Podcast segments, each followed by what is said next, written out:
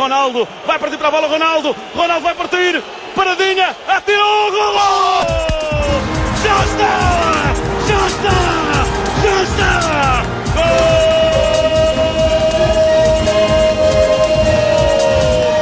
Portugal! Welcome to the Portugal podcast number 90. Uh, apologies for our absence in recent weeks, but we're back and today we have a two-part pod. Uh, in part two, we'll be summing up the situation of the national team since Fernando Santos became the new Portugal coach with Seleção expert Nathan Motz, and we'll also be hearing from Portugal midfielder Thiago and goalkeeper Beto. But first of all, we're going to briefly look at the main issues in Portuguese club football. And, of course, nobody better to do that with than Portuguese football journalist and coach Vasco Mota Pereira. Hi Vasco, how are you? Hi Tom, I'm, I'm very well, thank you. Thanks for having me once again. Okay, no problem. Thank you for coming on as usual. Okay, Vasco, first uh, topic of discussion. Three words. Benfica Champions League. Uh, the Eagles, they crashed out of the competition before Christmas, yet again. Uh, this time, they got knocked out of Europe altogether. No Europa League run this season. Uh, some have even suggested it's a deliberate strategy, strategy uh, at least this season, to help Jorge Jesus' men win the league. Uh, if they did that, it would be the first back-to-back championships for three decades. Uh, Vasco, could that possibly be true? Uh, what do you think is behind Benfica's abject failure in Europe this season? Well, to be honest, I don't believe uh, for a second uh, that to be true, but um, I, I'm admittedly uh, naive regarding some some of the football-related stuff. Uh, I think there's just um, too much pride from players, directors, and then the, the coach himself at stake uh, to allow Europe to vanish in, in such um, careless fashion. Uh, besides the ever important issue of money and prestige. I've actually been meaning to write a, a, text about Benfica's troubles in the Champions League, but I still haven't found the proper way to frame it because I don't think it's a black and white issue, uh, in my view. I've praised uh, Jorge Jesus quite often during these podcasts over the past few years, but I admit I'm a bit um, more than puzzled, not, not by the elimination itself, but by Jesus' I would say hubris in, in being unwilling to make any sort of compromise after several years of, of, of of underachievement in Europe uh, that have shown that his approach, while it is quite effective in Portugal, simply doesn't work in Europe. I mean, in the Champions League. I mean, uh, at what point does a team's uh, identity become a problem to itself, and uh, at what point do things go past perseverance and become just pure stubbornness? And I think Jesus' cavalier attitude in Europe may have pleased the fans at some point because it hints at Benfica's greatness both domestically and abroad.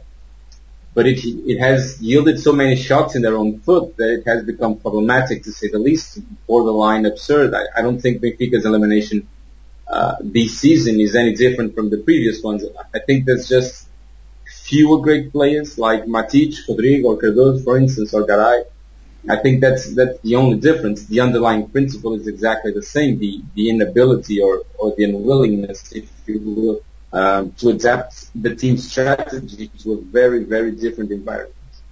Yeah, yeah. Do you think maybe it's a little bit of a problem the fact that for uh, most of Benfica's matches domestically, or certainly a, a, a large proportion of them, uh, they can just, uh, like you say, adopt this cavalier attitude and just sweep past opponents and maybe leave themselves a bit exposed, but it just doesn't matter. And uh, do you think that that uh, I don't know, maybe Jorge Jesus is uh, convinced that that can work in Europe, but evidently it doesn't.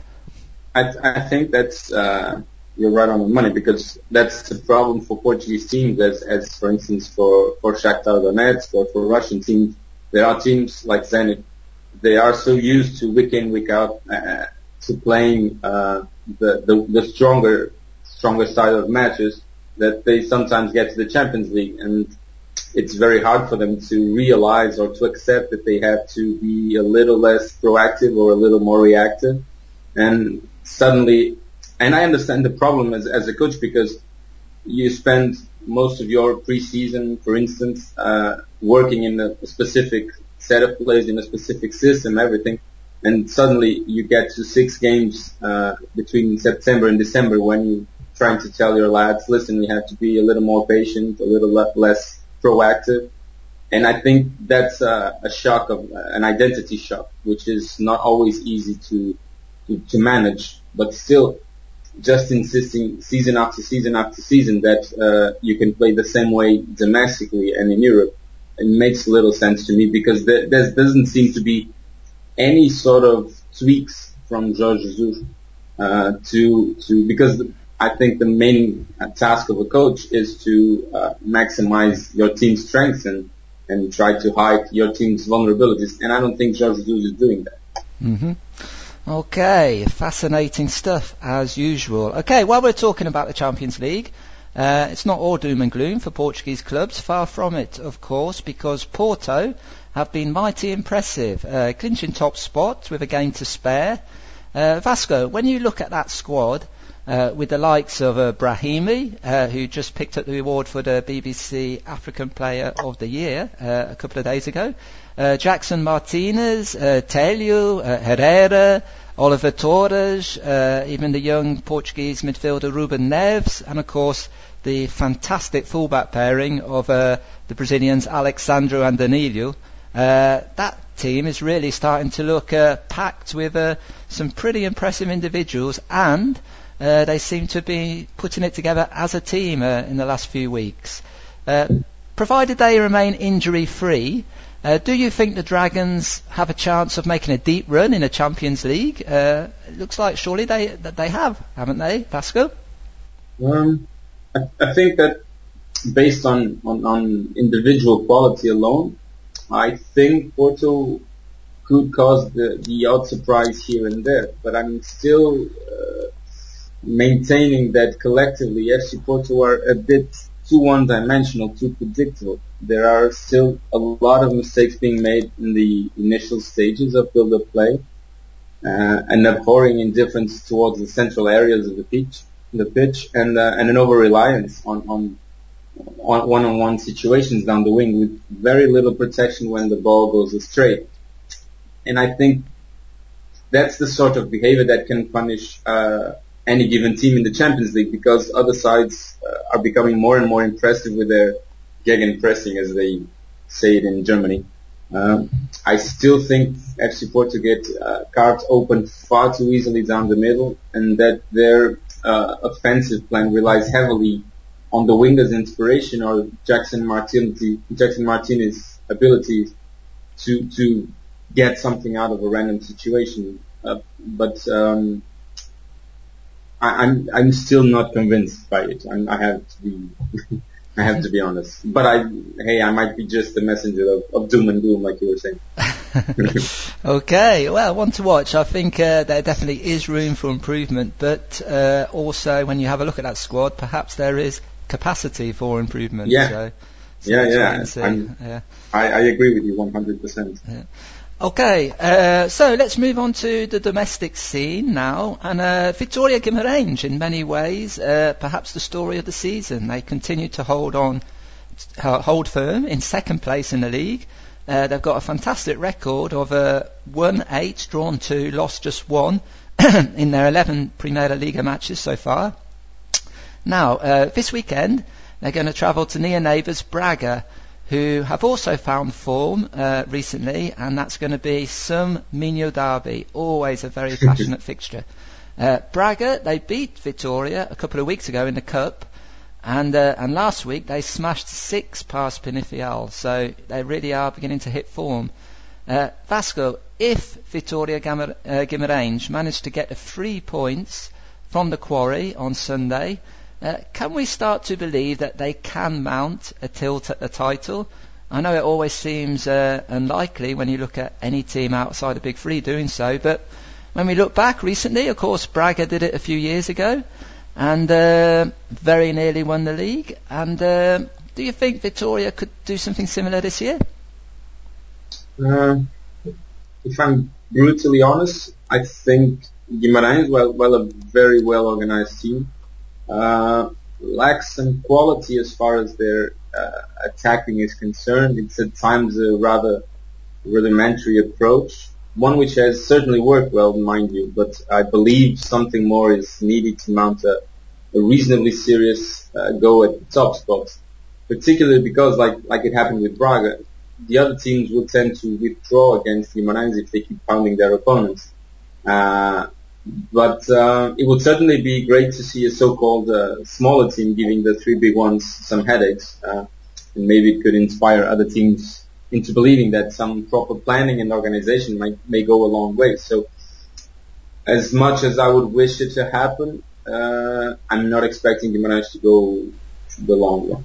Yeah. Okay. Uh, I have to agree with you 100% there. I think uh, they've scored a lot of their goals uh, from set pieces. Uh, mm-hmm. Very good centre back partnership. Uh, yep. Joao Afonso, who came from the lower leagues, has really proved to be quite a find, which also shows the fantastic organisation and the work uh, Rui Vitoria is doing on a training pitch. But I agree with you, they seem to have some difficulty in uh, scoring from open play. So, uh, Vasco, finally, uh, quick fire round. Okay, I'm going to go through the big three and I want you to tell me if they could make one acquisition in this January transfer window, what position should it be at and why? Okay, so Sporting. um, sporting is easy, I think. Uh, I've been ramming on it about about it for a while. Um, buy yourselves a decent centre back, for heaven's sake. Um, it's it's it's painful to see um, such good work going to waste so often because their centre backs know very little about the game they're playing. Uh, and I mean, being and looking mean hasn't been enough to be a centre back since Gary Pallister, for God's sake. yeah. Okay. Uh, how about Porto? Uh, as Porto, as for Porto, it's, it's hard to tell because, like like you were saying, their sc- their squad is is um, brimming with individual potential wherever you look. Um, I think, like Sporting, they could benefit from a centre back to take Maicon or Marcano's place, for instance. Uh, but I, for one, think a good midfielder might just be what the doctor ordered. Someone who's able to, to, to, to dictate the tempo, to calm the game down when they're winning, to distribute the ball in, in less predictable fashion. But if, if I think again about it, uh, that play might end up being redundant because based on everything Julen Lopetegui has shown us so far, he's not the least bit interested in such a player. So um, maybe that's just me. Okay. And uh, finally, uh, Benfica, uh, what they're actually top of the league at the moment, but uh, haven't looked uh, perhaps quite as impressive as they have done in recent seasons who do they need? Uh, if they could have one player to really strengthen the squad, uh, who would it be and, and why? I would go with the option of the typical um, cafe uh, client and say maybe can need a striker. Uh, a proper one. Uh, to either rotate with Lima or to allow him to play off the main striker, which is where I still believe he can play his best football. If not, there's always the possibility of, of Jorge Jesus' favorite acquisition, a left back. yeah, well, that's interesting. Yeah, of course, uh, one or two rumours, one or two whispers that uh, maybe Rafael Guerreiro could be on the radar. Uh, mm-hmm. He would seem to fit the bill. Uh, yeah. Okay. Uh, well, that's excellent as usual, uh, Vasco. Time has beaten us for now. that's your lot for part one. thank you, Vasco, for your expert insight. No, thanks for having me, Tom. Always a pleasure. Okay, and uh, we'll speak again soon. Uh, as for the podcast, part two coming up right after this.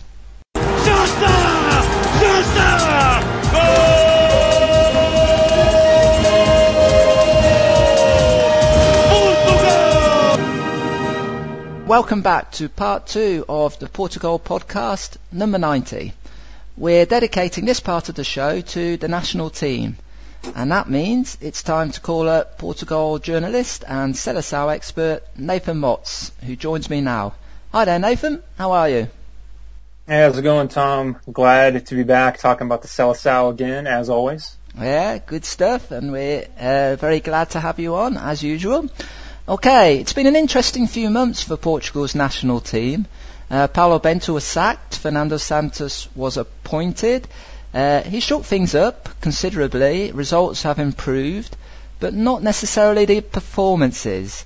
Uh, Nathan wrote an excellent article, article recently about the new regime, which you can read at www.portugoal.net, uh, where he gives his appraisal of the Santos era so far. And that's precisely what we're going to talk about right now.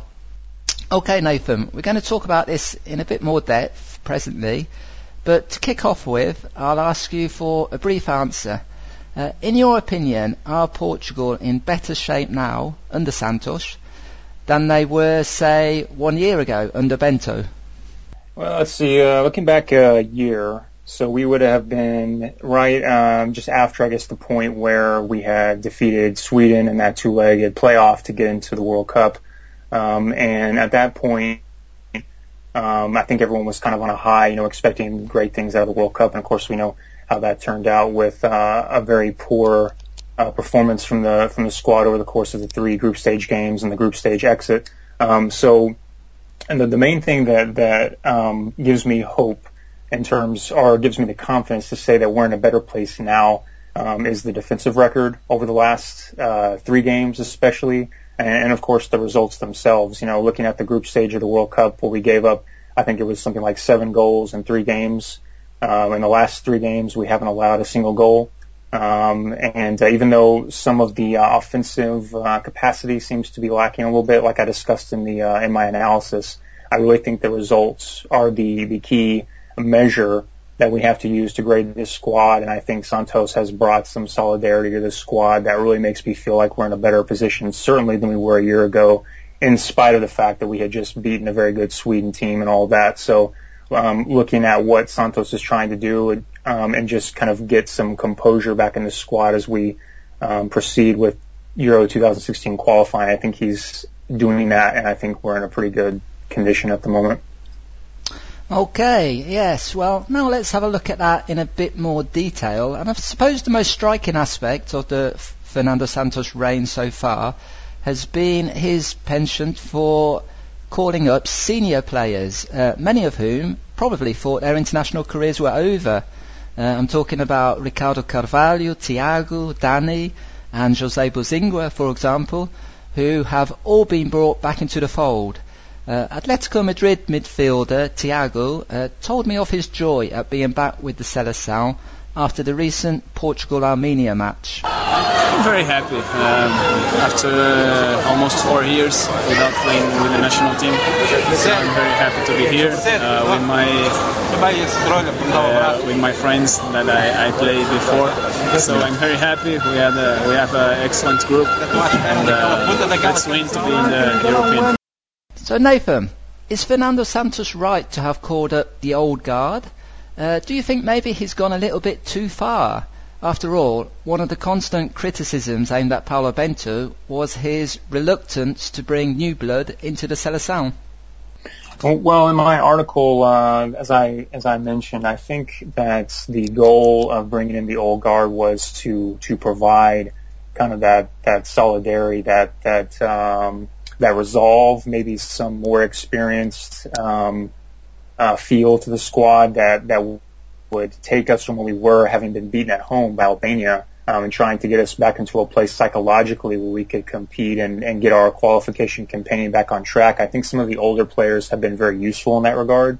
Um, uh, it is my opinion, though, that at some point it's inevitable we will have to find uh, younger players to replace um, some of these these veterans who at some point will just be unable to keep up with the pace of the game I'm looking forward to 2016 where we know we're going to have to play um, a fairly young France team at home. Uh, potentially, uh, you know, obviously the Germans are very strong. The Italians uh, have a fairly young squad. So we're looking at some of the teams that we're going to be up against some of the best teams in the world.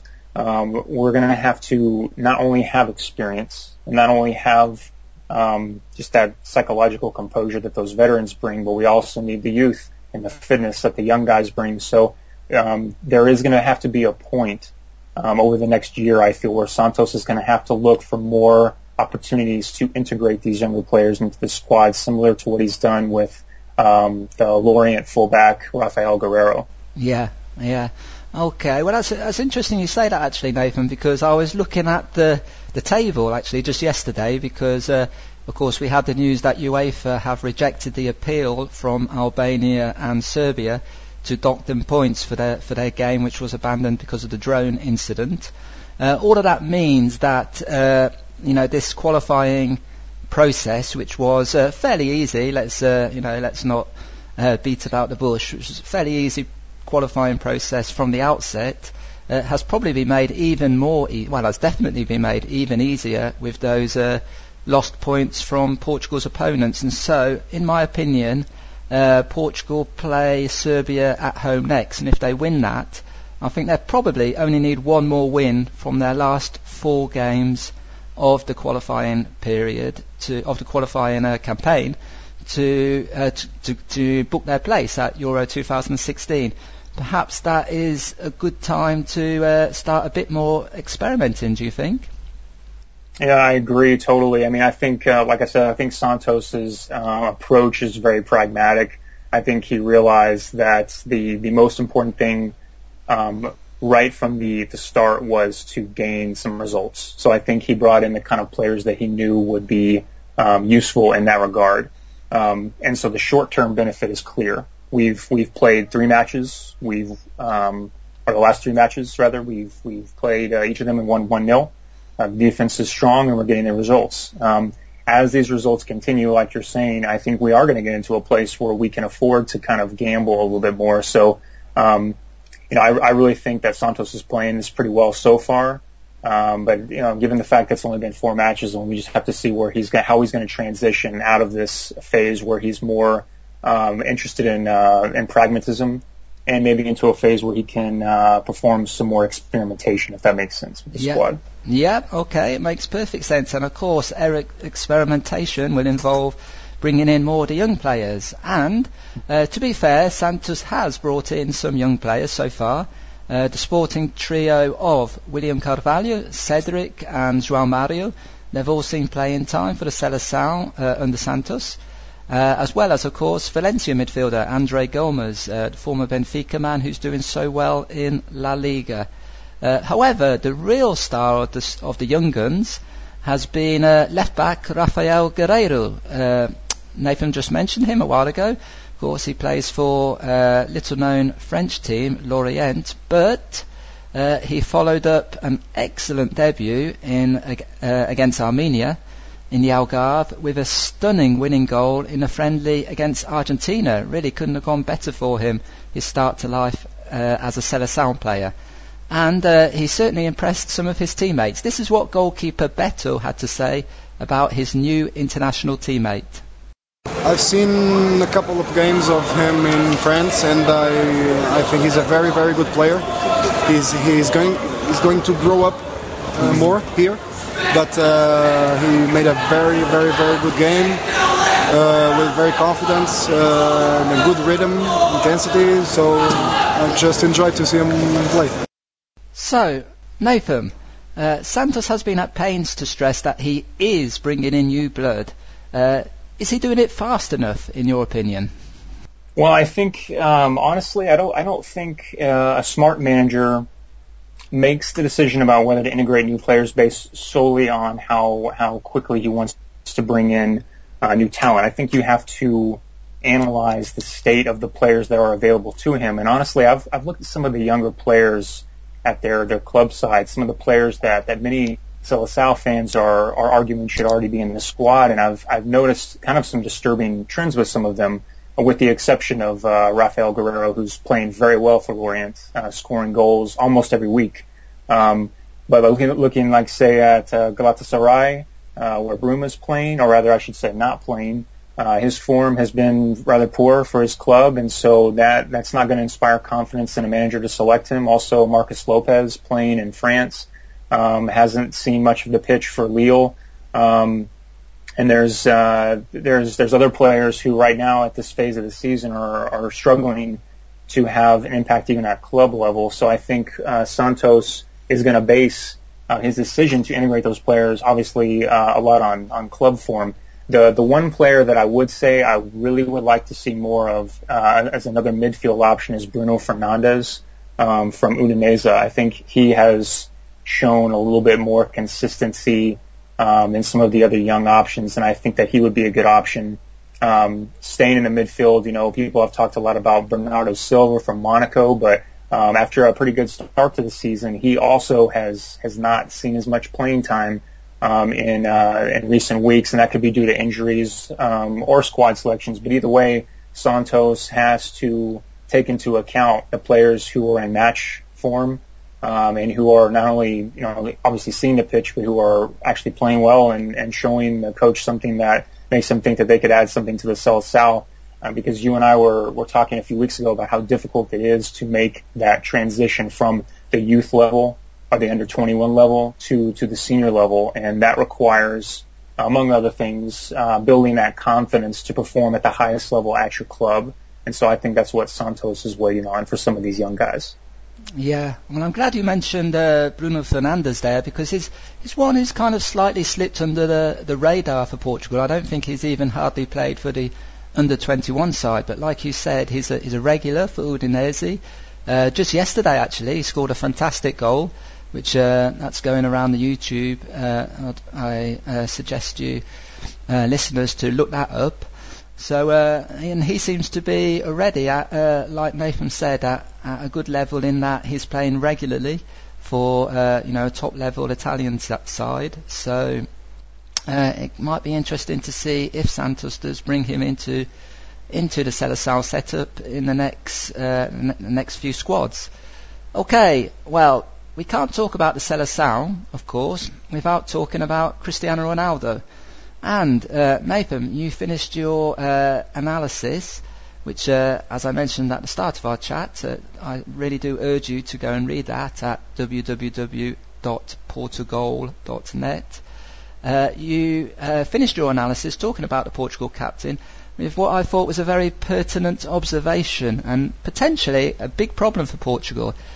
Of course, the phenomenon that is Cristiano Ronaldo is increasingly seen as a not only one of the world's greatest players, but maybe even one of the true all-time greats. He just seems to be getting better and better, and there's no dimming of his uh, ambition. And unlike earlier in his career, where he was perhaps a little disappointing for uh, the Seleção compared to his form for his club sides, uh, over the last few years there really has been very little difference. He has been outstanding for Portugal. So, the problem this brings is that it appears to have made his teammates become a little bit in awe of him. Uh, they always seem to look to pass to him, uh, or worse still, uh, just leave it to the to the Real Madrid man to, to solve the problem when things get going tough. I thought, I, I think this was really noticeable at the World Cup. I, I noticed in the game against Germany, it seemed like most of the uh, objectives of the other Portugal midfielders and even forwards was uh, get the ball and pass it to Ronaldo rather than uh, try and uh, you know looking at their own game. So Nathan, if you were in Fernando Santos' shoes, uh, what would you say to the Portugal players and what do they have to do to make sure that Ronaldo's presence doesn't have a negative effect on their own form? Well, one thing I think it's important to uh, to discuss is when you have a player uh, who is as talented as Cristiano Ronaldo, obviously you, would want to build the squad around him, and I think that's something I that I really hope Santos doesn't get away from. I think Paulo Bento did that really well by putting players on the pitch that could help Cristiano Ronaldo perform even uh, better to his to his strengths. You know, looking at Ronaldo's goal scoring record um, from the time of Carlos Queiroz to uh, to Paulo Bento, and there's no comparison. And I really hope that Santos will also um, follow that guideline of, of setting up the team to uh, play to Ronaldo's strengths. But I think really what he needs to uh, give the other players is just the confidence to take the individual responsibility of of not um, not feeling like they don't have something to offer the team as well. Um, I've heard before that the difference between you know top level professional players and world class players is is simply confidence. Um, you have to remember all these guys have been playing football since they were little kids um, in the streets with their friends. They've come uh, many from the same clubs, like for instance Nani and Quaresma coming from the same academy as Ronaldo. But the the difference, the um, the level or the rather the gap that exists between Ronaldo and some other players in part is is confidence, and we can see that with Ronaldo when he comes on the field. Um, he plays knowing that he is the most talented player on that pitch, and you know he talks about it in uh, in interviews, and that causes you know people to accuse him of being of being arrogant. But I think that is a, key component to his success is that he is aware of his capability as a player to devastate opponents, to to take the ball um, and do things with it that other players can't do to you know to cause fear in opposing defenses, such that uh, you know he can really um, create openings for his teammates. And I think with with uh, with a player like Ronaldo on the pitch, you would want uh, a team around him that that has a perspective of looking for ways to take advantage of the fact that defenses are focusing so much on Ronaldo. Um, and I think that is that's a question of uh, really it's a matter of confidence in their own abilities. I think that may be holding them back. Um, as their club form improves, you know, looking especially at guys like Nani, who who had probably a pretty pretty difficult year last year, um, and now he's moving into a, a spell in his career where he's doing better again with Sporting. I think that's only going to help him have that confidence to instead of maybe looking for the the first uh, pass to Ronaldo to maybe have that shot. Um, guys like you know Danny and Quaresma and uh, even João Moutinho and some of our midfield players um, also need to to take confidence from their own club form and bring it into the squad and just be aware that Ronaldo is going to give them opening. Just his presence on the field alone will attract so much attention from the defense that it should be um, helping them to uh, to find openings themselves. And so that's hopefully the perspective that Santos can um, instill in the squad. Yep. Okay, I agree with that 100%. Uh, quite a a bit of a psychological work, I think, maybe to do there from uh, Fernando Santos and his team. Okay, well, Nathan, uh, thank you for your fascinating views as ever. Oh, you're welcome, Tom. Always a pleasure talking about uh, Portugal, and uh, hopefully we'll have some uh, uh, something to cheer about next. I guess it's March when yeah. the team takes Serbia. Exactly. Yeah, we'll definitely be talking then, if not before. Uh, plenty to chew over and look forward to uh, when the Euro 2016 campaign resumes uh, in March, like uh, Nathan just said. Uh, okay, nothing more for us to say now apart from thank you, listeners, uh, for sticking with us. And a reminder that for all your, fo- your Portuguese football needs, go to www.portugoal.net. That's P-O-R-T-U-G-O-A-L dot net. We'll be back with a new pod very soon. Até logo!